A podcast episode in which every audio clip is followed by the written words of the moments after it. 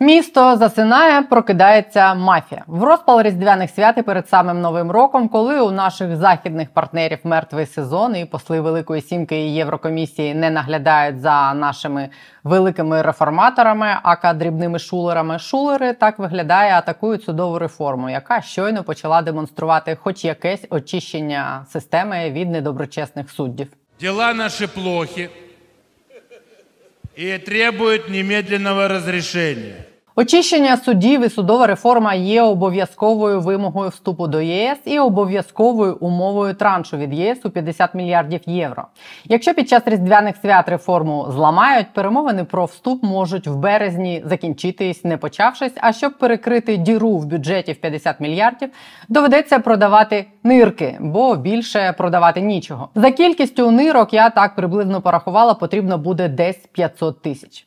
Вітаю, друзі! Я Олена Трибушна. Це канал є питання. Не забудьте підписатись і поставити вподобайку про такий можливий розвиток подій і про те, хто в цьому буде винний. Маєте знати не тільки ви в цій країні. Про страсті господні судової реформи у передноворічний тиждень розкажу сьогодні. Они знаете, что говорят? Что мы зажрались.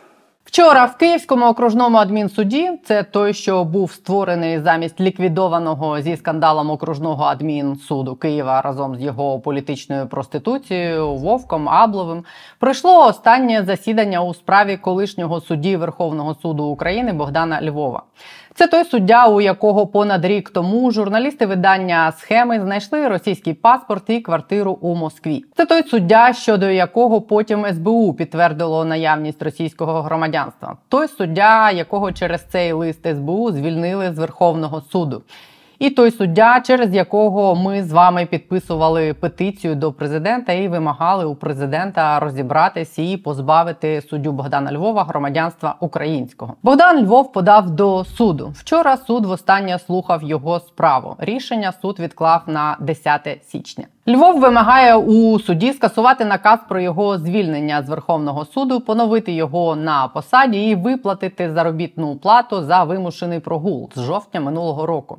Це 3 мільйони 700 тисяч гривень. 3 мільйони 700 тисяч гривень це 100 тисяч доларів. За ці гроші можна придбати, наприклад, 44 нарізних карабіни Ruger Scout Rifle, 437 автоматів АК-74 або один ПЗРК Стінгер, 4 ракети до ПЗРК Стугна або 11 снарядів натівського калібру 155 мм, або 18 мавіків. Або рівно стільки 100 тисяч доларів коштує на внутрішньому американському ринку одна керована ракета GMLRS для HIMARS. Це просто для розуміння порядку цифр, яку компенсацію вимагає суддя. Крім того, Богдан Львов подав позов до Європейського суду з прав людини. Захист Львова стверджував в суді, що російського громадянства Львов ніколи не мав і став жертвою інформаційної атаки Російської Федерації.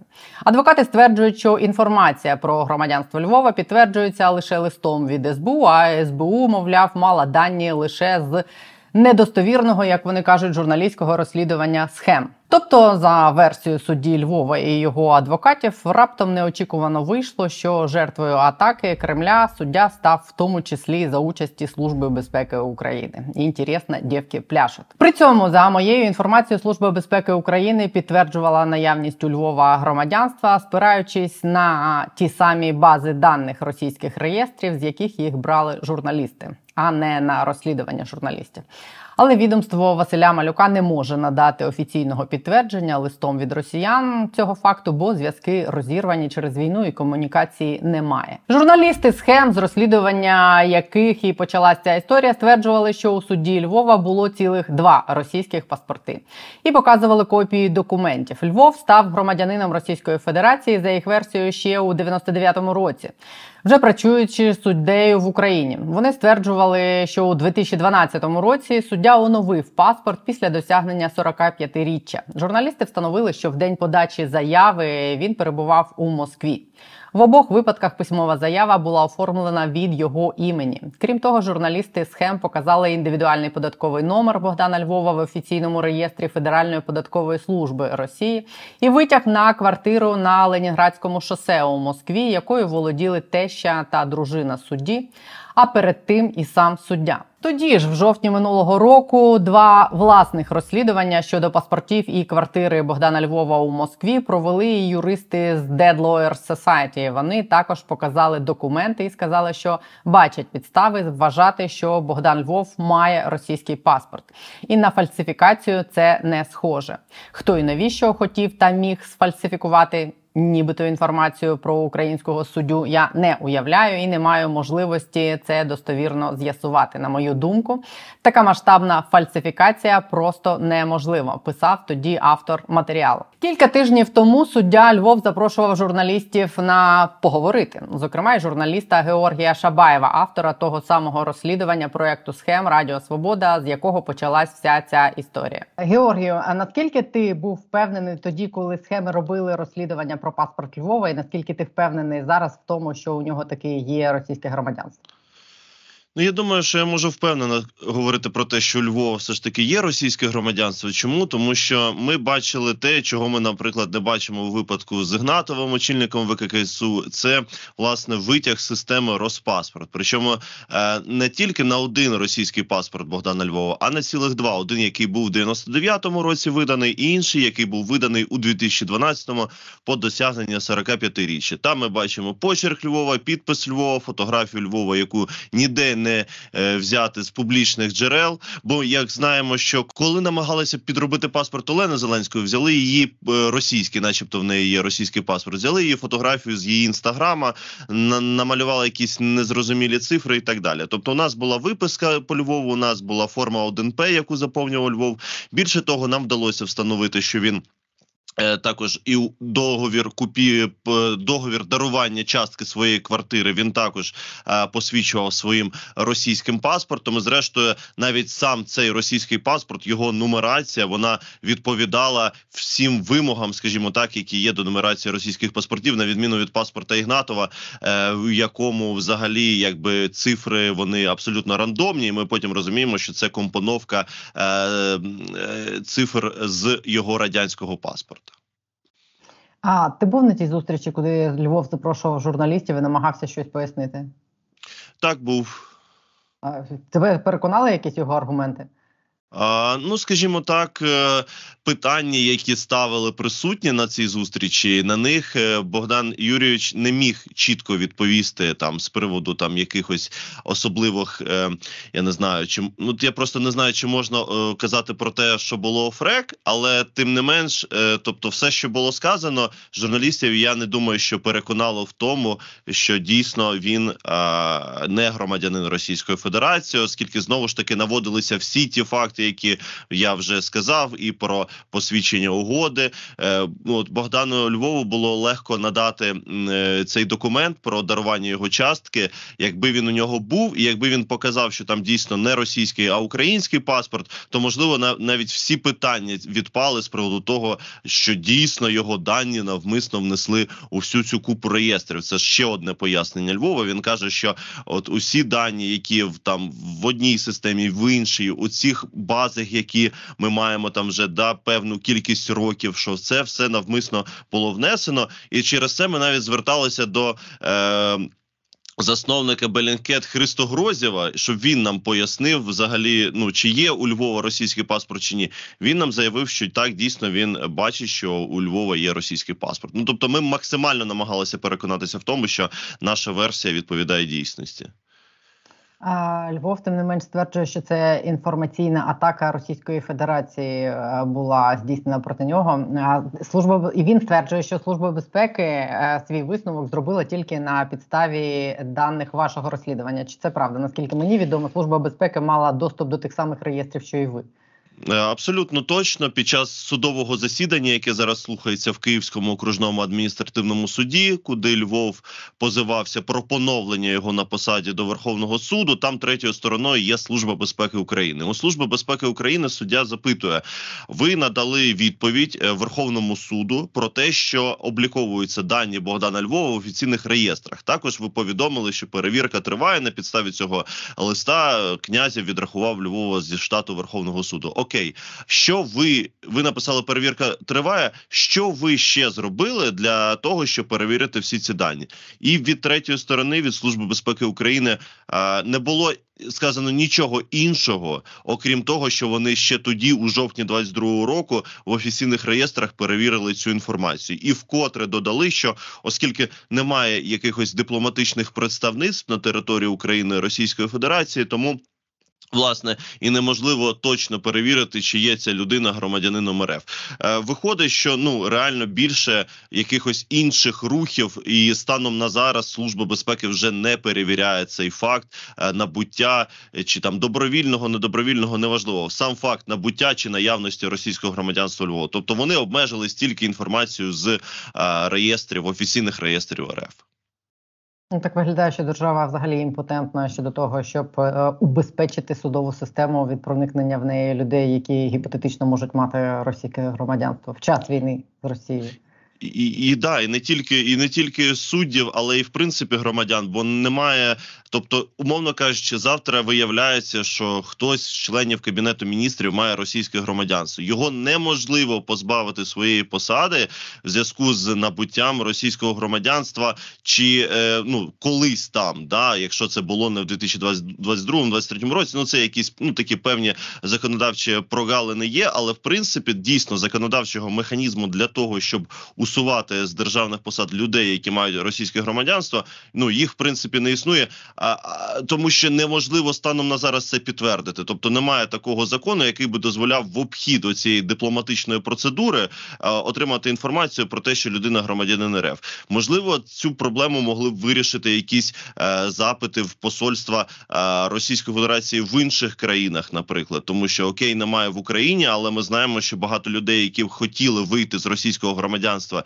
після 24 лютого, вони зверталися до е, консульств або посольств в Сполучених Штатах Америки, там в інших країнах, де вони це можуть зробити. І навіть був один випадок, е, точно не пригадую з ким, але навіть вже після початку повномасштабного вторгнення людині вдалося навіть вийти з російського громадянства. Тобто мені здається, що е, владі е, варто було б комунікувати з такими консульствами посольствами, щоб отримувати такі відомості. Було б бажання в підсумку. По перше, 10 січня Київський окружний адмінсуд винесе рішення, яким Богдана Львова можуть повернути у Верховний суд, виплатити компенсацію під 4 мільйони гривень.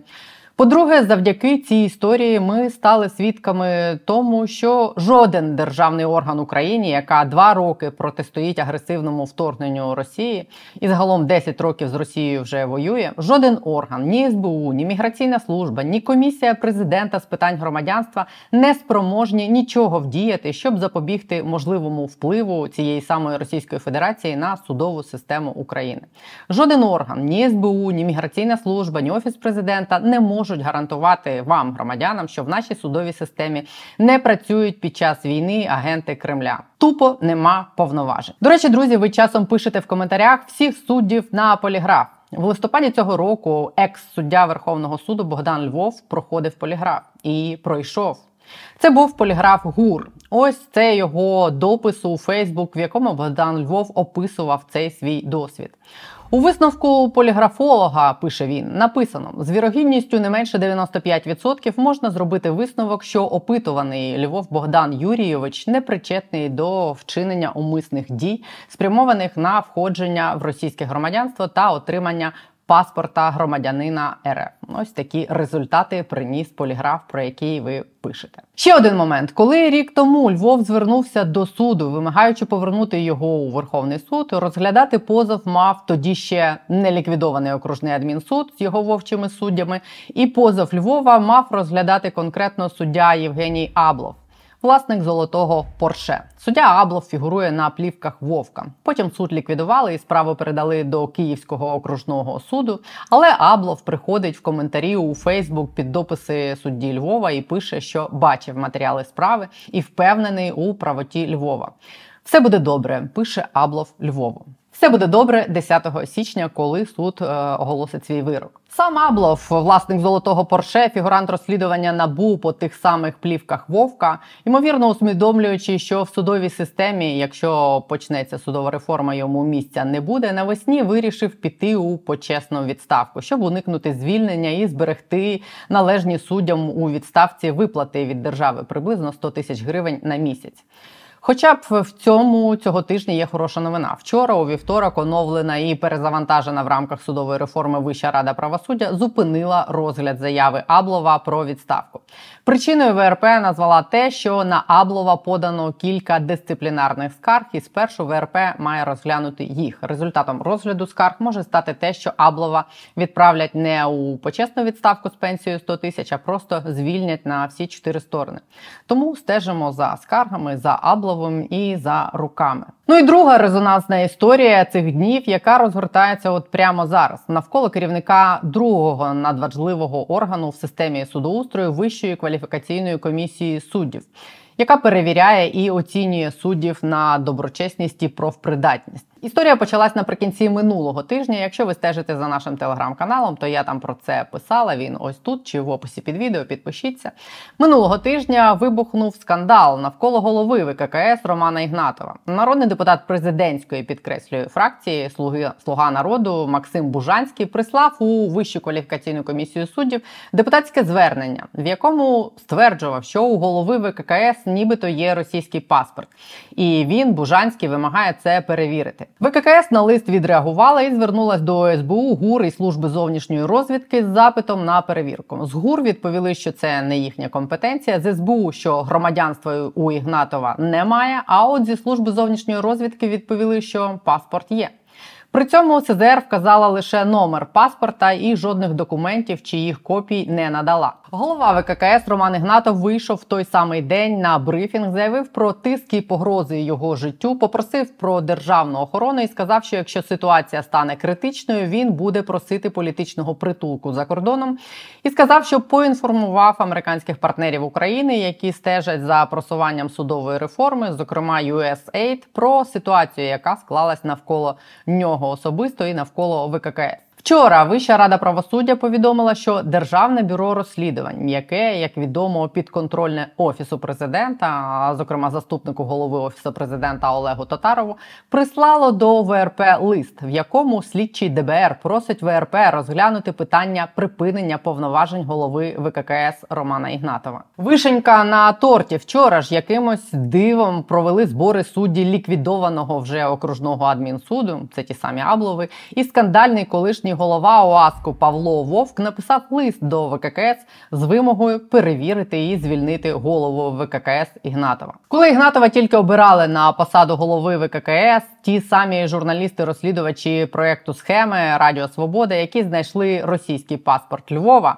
перевіряли інформацію про паспорт і громадянство чинного голови ВККС Романа Ігнатова. Ще коли був конкурс е, до Вищої кваліфікаційної комісії суддів, ми розглядали всі е, кандидатури, які були в тому числі на предмет того, чи мають чи не мають вони е, російський паспорт. І звісно, коли в одній з баз ми почали перевіряти нинішнього очільника ВККС Романа Ігнатова, ми побачили, що він колись був, колись був. Ми точно не знаємо, але колись був зареєстрований в Карелі Карелії, в Петрозаводську а, в Росії.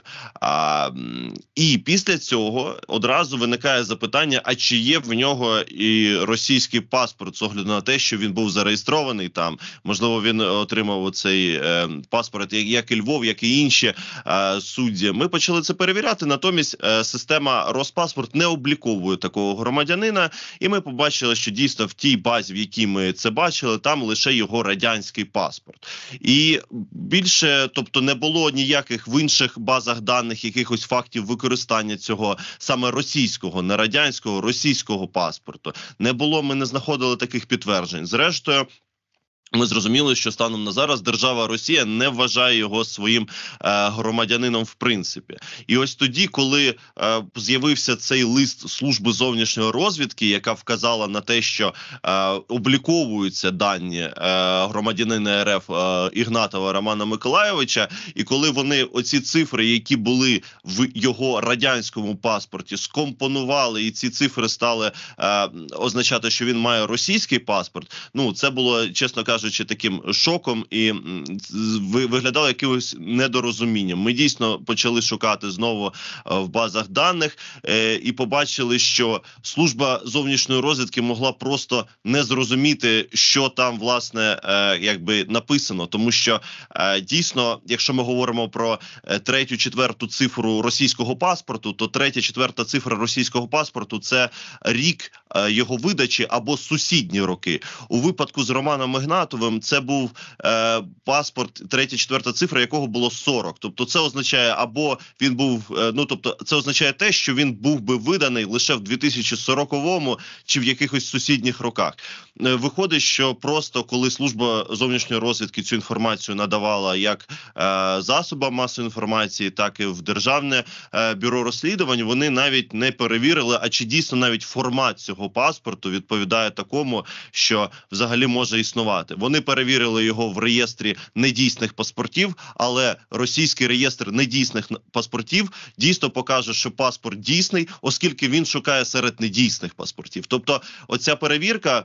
Е, яка була проведена службою зовнішньої розвідки, вона була, скажімо так, дуже поверхнева е, і не відповідає дійсності, тому що Роман Ігнатов не має цього російського паспорту. Принципово ці дві історії, в яких е, двоє а, людей з судової системи достатньо високопоставлених мають підозри щодо того, що вони мають російське громадянство. Вони відрізняються в твоїх очах чимось прям принципово? Ну вони відрізняються принаймні набором доказів, які ми бачимо. Тобто історія така, що всі кажуть про лист служби зовнішньої розвідки, але ніхто не каже про лист служби безпеки України, яка також перевіряла наявність е, або відсутність громадянства очільника ВКС Романа Ігнатова. Вона повідомила, що такого громадянства в нього немає. Про цей лист як якось не говорять. Хоча про Львова, тобто СБУ, чітко повідомили так, дійсно е, є підстави вважати, що він є громадянином РФ, і на цій підставі його і відрахували. Тобто, тут історія, коли е, бажане хочуть видати за дійсне. Ми бачимо, що вища кваліфікаційна комісія суддів, попри там певні. Е, такі е, різні моменти здавалося, що Точніше, як зараз ми бачимо, що вища кваліфікаційна комісія суддів так чи інакше працює ефективно. Тобто, деяких суддів дійсно їх е, починають починають е, е, ну, прощатися з ними, і зрештою, начебто, цей орган працює стабільно. І для деяких суддів, які вже давно існували ще е, давно працювали ще за часів там е, Портнова, Януковича. Для них це питання може бути там дуже дуже серйозним, і тому можливо. Можуть бути певні сили, які налаштовані на те, щоб е, знести е, поки бачимо незалежного очільника ВККС, е, для того, щоб е, можливо навіть е, зупинити цей процес кваліфікаційних оцінювань. Тому власне тут треба дивитися на те, на те, які докази є одній і іншій гіпотезі. У випадку з Львовом були докази. Був паспорт, був ще один паспорт. Було використання цього паспорта, була прописка за цим паспортом. Ми бачили все у випадку з Ігнатовим. Ми бачимо спробу його радянський паспорт видати за Росію російський, тобто і все, і більше ми нічого не бачимо. Тобто, як цей паспорт, де його російський, як він використовувався, як він е, ну будь-які речі, які могли б довести принаймні набуття, не те, щоб добровільне набуття російського громадянства. Тому я думаю, що тут в першу чергу варто звертати на докази і е, сподіватися, що на таких, скажімо, видуманих підставах не е, не зроблять вищу кваліфікаційну е, комісію суддів там знову залежно від якихось певних політичних сил. У ВРП на запит татарівського ДБР відповіли, що вважають неприпустимою наявність громадянства РФ у суддів, але вимагають об'єктивного розслідування обставин, викладених службою зовнішньої розвідки та ДБР. Також із заявою вчора виступила громадська рада доброчесності, яка бере участь в оцінюванні суддів. Громадська рада доброчесності, членом якої є і я, теж вважає неприпустимим наявність громадянства Росії у будь-яких представників влади, але ми переконані, що робити висновки про наявність громадянства Росії у члена ВККС можна лише на підставі переконливих відомостей. Інакше це може поставити під загрозу процеси очищення та оновлення судової влади. Зараз інформацію служби зовнішньої розвідки перевіряє створена у ВККС робоча група, який ми довіряємо. В групу увійшли зокрема і представники громадськості: журналістка Євгенія Моторевська, голова автомайдану Катерина Будко та юрист Андрій Козлов. Тисячі українців очікують на справедливе правосуддя, яке будуть здійснювати доброчесні та компетентні судді. А самі судді роками очікують завершення свого оцінювання. Якісне та незалежне кваліфікаційне оцінювання зможе задовольнити суспільний запит на очищення та оновлення судової влади, а також зберегти суди від сповільнення чи зупинки їх роботи. Йдеться у заяві ГРД. Словом для розуміння ще раз. Народний депутат президентської фракції Максим Бужанський підконтрольне Олегу Татарову ДБР і судді ліквідованого окружного адмінсуду, яких судять за спробу захоплення влади вимагають звільнити голову перезавантаженої в рамках реформи Вищої кваліфікаційної комісії суддів через приблизно три місяці після того, як почалась судова реформа, і почали звільняти перших суддів, які не пройшли оцінювання. Я просто хочу підсумувати: якщо раптом це атака на судову реформу, і якщо судову реформу ми завалимо, ціна питання євроінтеграція 50 мільярдів євро фінансування від ЄС. Чия це буде відповідальність, я приблизно вам розказала. Судова реформа одна з найефективніших реформ, яку ми провели за останні 10 років. Вона зараз почала давати свої результати. Чому біситься Татаров і вся ця братія? Тому що кваліфкомісія почала викидати суддів Майдану, таких близьких і зрозумілих Татарову. Ну ж свої ж пацани. Він казав, що ми майдануті стріляємо в потилиці один одному. Ну і судді ж ті самі, яких він зараз рятує, сажали майданівців в СІЗО. Свої, плоть від плоті, кров від крові. Звісно, Татаров буде їх захищати. Тупорилість атаки на голову кваліфкомісії руками СЗР. Ну, треба треба відбити руки там голові СЗР і Татарову разом. Ну, вони просто тупорило це зробили. Там, ну, типу, чотири різні групи аналітиків в той же день сказали, що люди, ну, типу, цей паспорт це дурня. Ви просто ну, переставили місцями е, цифри в, з латинських вивели в арабські. Ну, ви, типу, ідіоти. Ну, хоч там якось ну, фотошопом скористаєтесь, дібіли. Ну, тобто, це СЗР. Я не те, що раніше СЗР це була еліта розвідспільноти. Це були білокомірцеві розвідники, які працювали назовні, кращі аналітики країни. А зараз в руках ну, якби цієї тупорилої корупційної шобли вони перетворилися з інституції в гівно, пробач. Ну, от так тупорила атаку організувати, а потім тупорила ДБР татарівське, пише кваліфкомісії, там починає провадження і пише якісь подання, звернення на основі цього тупорилого сизерівського вброса. Ну не ганьбіться, люди, ну реально. Ну Це ж служба зовнішньої розвідки, це еліта була розвідспільнота. Тому корупція завжди веде до криворукості завжди, завжди, завжди подивіться на ДБР і на СЗР.